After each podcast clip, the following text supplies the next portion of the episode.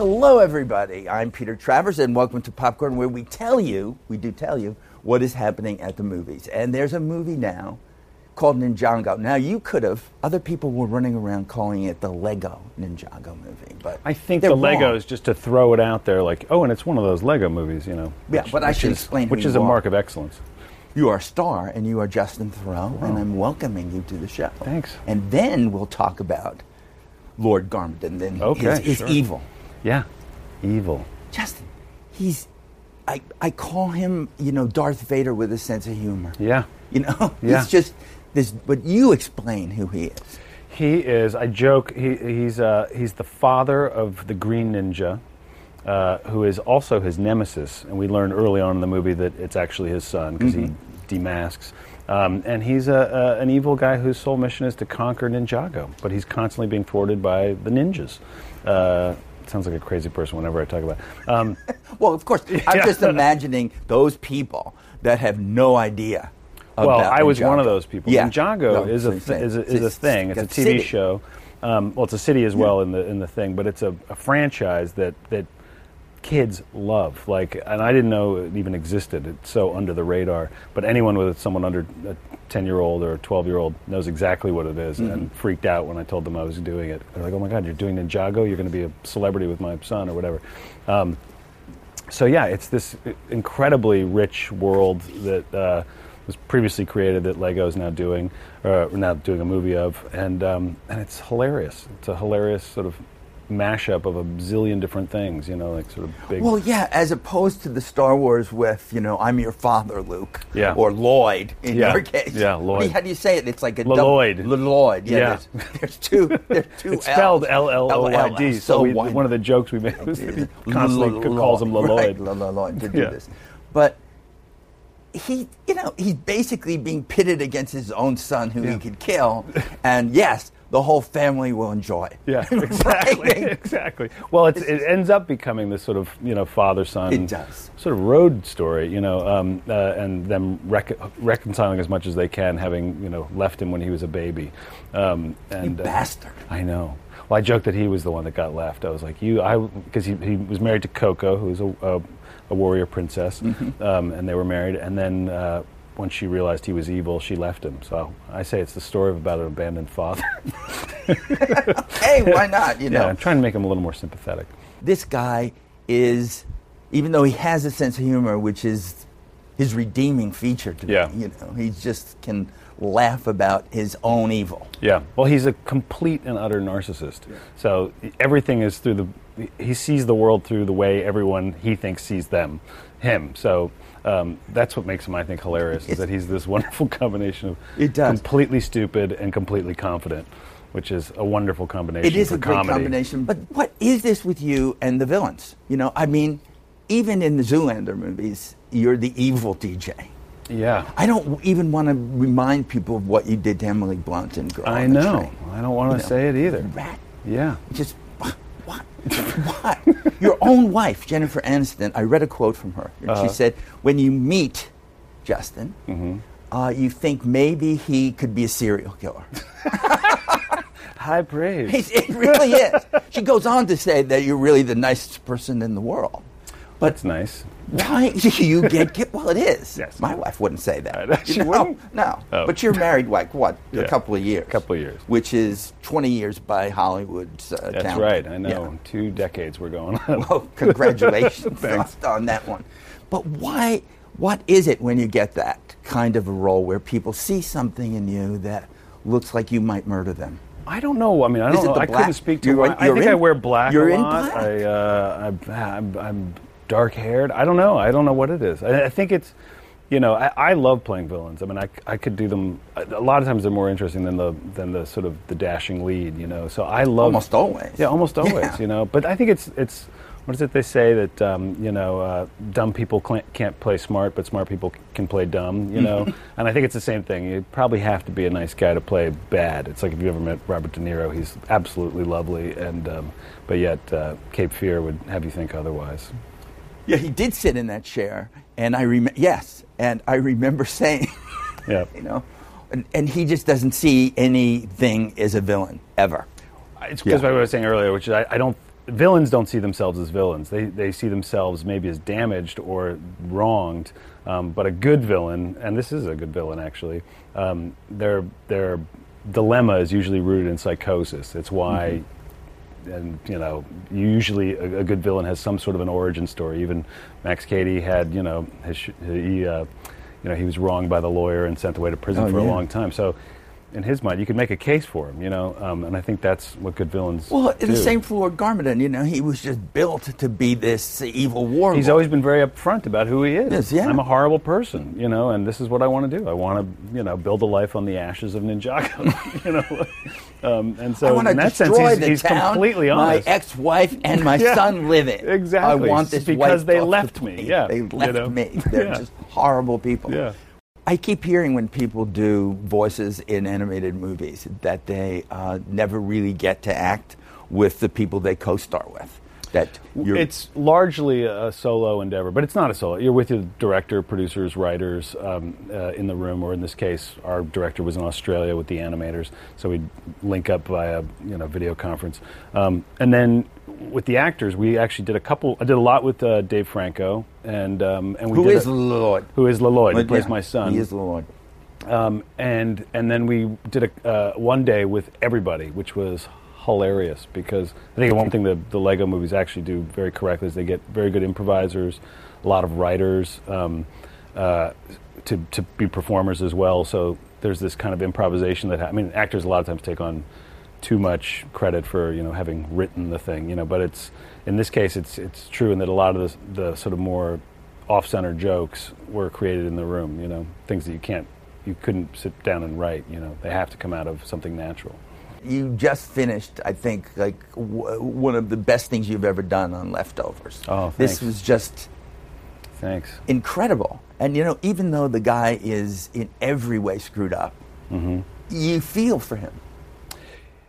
I, you know, you have to give it up to the writers on that show, you know, and the directors. You know, it's um. Well, you are a writer. I am a writer. So right away, you have favoritism towards well, the, the no, work. but I know how much blood has been spilt on those scripts before I get them. So, um, so in that sense, I, I, you know, I've the utmost respect for what I'm being handed. And you know, I mean, it was sort of a jump ball in the early episodes, you know, where I was kind of like, I'm, I wasn't sure what to do, you know, whether to trust everyone. But after, Well, I we don't know the- either while we're watching it. Yeah, of course. Yeah. Yeah. Um, but um, but eventually you sort of just are lulled into the, the, the beautiful writing, and you just go, all right, your job is just to service what they're trying to serve up, you know. Well, and they're serving up, you know, you're twins, you're an international assassin. Yeah. But keeping a straight face while it's happening is, uh, I don't know. Yeah, I don't. I, I, you know, when I'm on the set, I'm, I'm sort of in it. You know, it's also, or not in it. I'm not thinking I'm that person, but I'm. I, I just try and again, sort of. On, there were a lot of times where I couldn't keep a straight face, or had trouble keeping a straight face, just because of the absurdity of what the sort of the elastic sort of moves he was having me make, as far as like international assassin, or you know. Drowning me in water. I mean, being laid on a seesaw and drowned and stuff like that. Having to play like, twins and kill yourself, Yeah, and, and one out. of you is a beard and the other one doesn't. Yeah, I know. know. Hilarious. No, that's all shot. Yeah. And yet, it's it's so full of warmth that show. In the It's end, it's a very loving that. show. I mean, uh, you know, I don't want to spoil anything for anyone who hasn't seen it, but you know, it is it is about love, connection. Fa- it's a family show. You know, I mean, it's it's it's not This Is Us, but it's it's Mm-hmm. essentially a, a similar dynamic. It's about a, a, a guy and a girl and a, and kids and and wanting to have uh, some semblance of home. You Oh, know, yeah, and, uh, yeah. and family. Yeah. Yeah. What what got you into this in the first place? You know, your Into- family. We all know your mom's writer and essayist. Mm-hmm. Yeah. Dad's a lawyer. Yeah. Uh, Uncle Paul Theroux is a major writer, Writer, of yeah. travel and what's going on. Yeah. Mm-hmm. And you've done screenplays and you know Tropic Thunder. Amazing job Yeah, yeah. doing that. Well, Thanks. What was it? Just part of the family when you sat around at dinner? They'd say, "Whatever you do, you'll have to write as no, well." it wasn't. I really, I mean, it's a lot of tripping upstairs. I mean, there was no sure bets. There was no, you know, I wasn't able to call in any favors really, you know, because I'm in such a different field than all of them. Um, it was a series of, I think, good.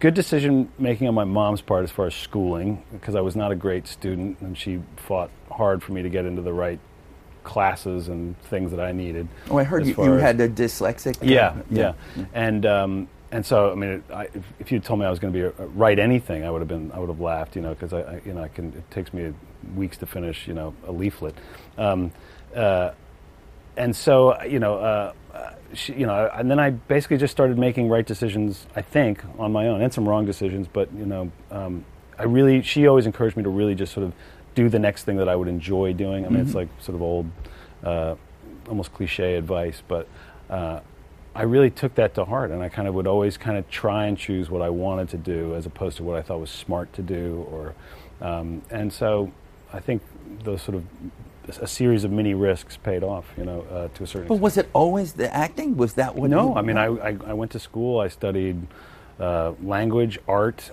Uh, I thought I was going to be a painter for, for and I kind of was for the first part of my career in New York. Um, did a lot of painting of murals and walls. I was a double major, visual art drama, and Ah. um, and uh, and then Have you given it up? you- no, I still keep a do? sketchbook. yeah, Yeah. and um, occasionally we'll draw stuff, um, not professionally, but. Um, but you know, I like to think that it would be a, a backup if all this falls apart.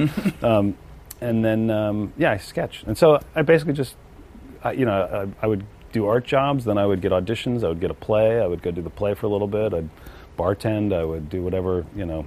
Well, I remember when, when I first saw you in Mulholland Drive.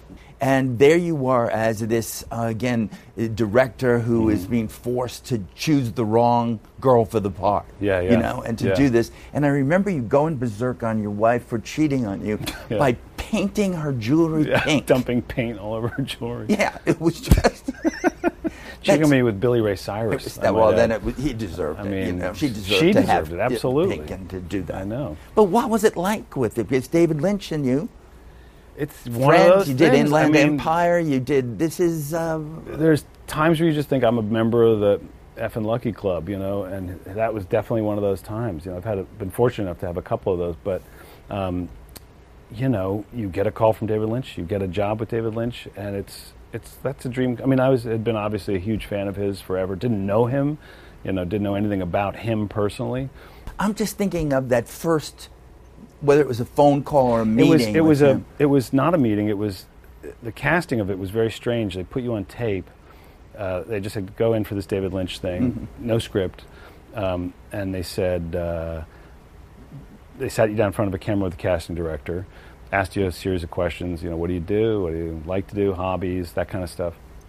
And then that tape goes off into the abyss, and you and I forgot about it. And then I got a call saying David would like to meet you. You know, and I thought, oh my god. And then I got on a plane that day, flew out. They said, look, you're going to go to the hotel.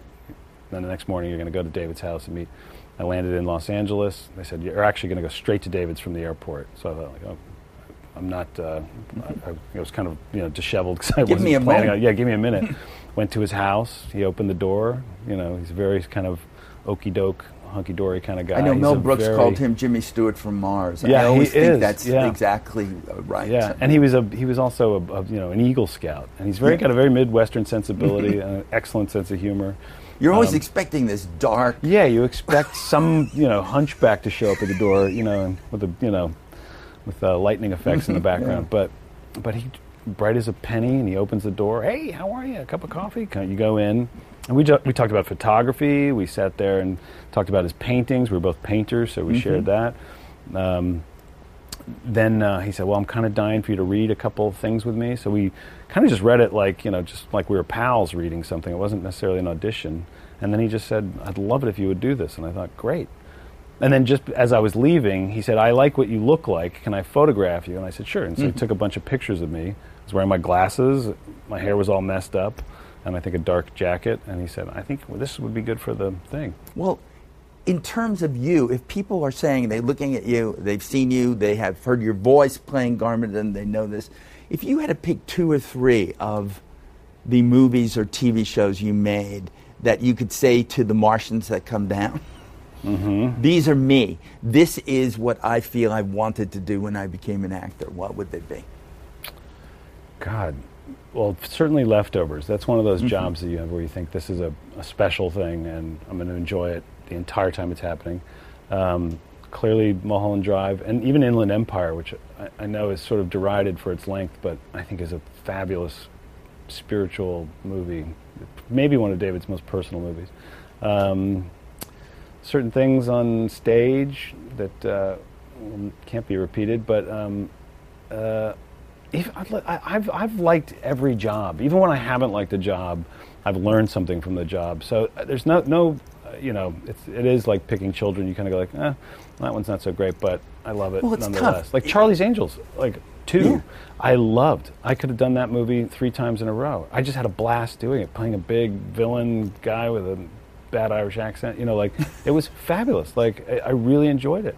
Um, so it's not, you know, it's not Mulholland Drive, but at, at the same time, I Well, it doesn't have to be. I Yeah. think it's when you're talking about it for you, it's not what anybody else is Yeah, saying. it was the first It's- time I had worked on a movie of that scale, you know, where they had me walking through fire and, and effects and all that, and so that was just kind of, I mean, it's it's 14 year old kid stuff, you know, like, hey, uh, you know, if someone had told me when I was 14 I was going to be able to walk through fire with a hatchet and. Uh, Well, no, you can't. You know, you'd we would not "Great." believe them. Yeah, you, wouldn't can't really. them. This isn't. You've done a lot so of things like that. That Yeah. people would say, "Well, no, I can't do that. I can't be Lord Garvin." Yeah, you know, exactly. Well, this is the first time you've been on the show, so you don't Yeah. know that we always end in song. What are you going to sing? I'll sing with you, but it's it's for you. Your wife did it. She did it with What no protesting at all. Oh. I'm going to have them send you that because you're bless. involved in it. What did she sing? way. Do you remember? I can't remember exactly what that was, but she sang beautifully. I don't Now you, beautifully. well, I, listen. I'm going to. I've seen out there. leftovers. You That's right. Homeward? Bound Yeah. is in there.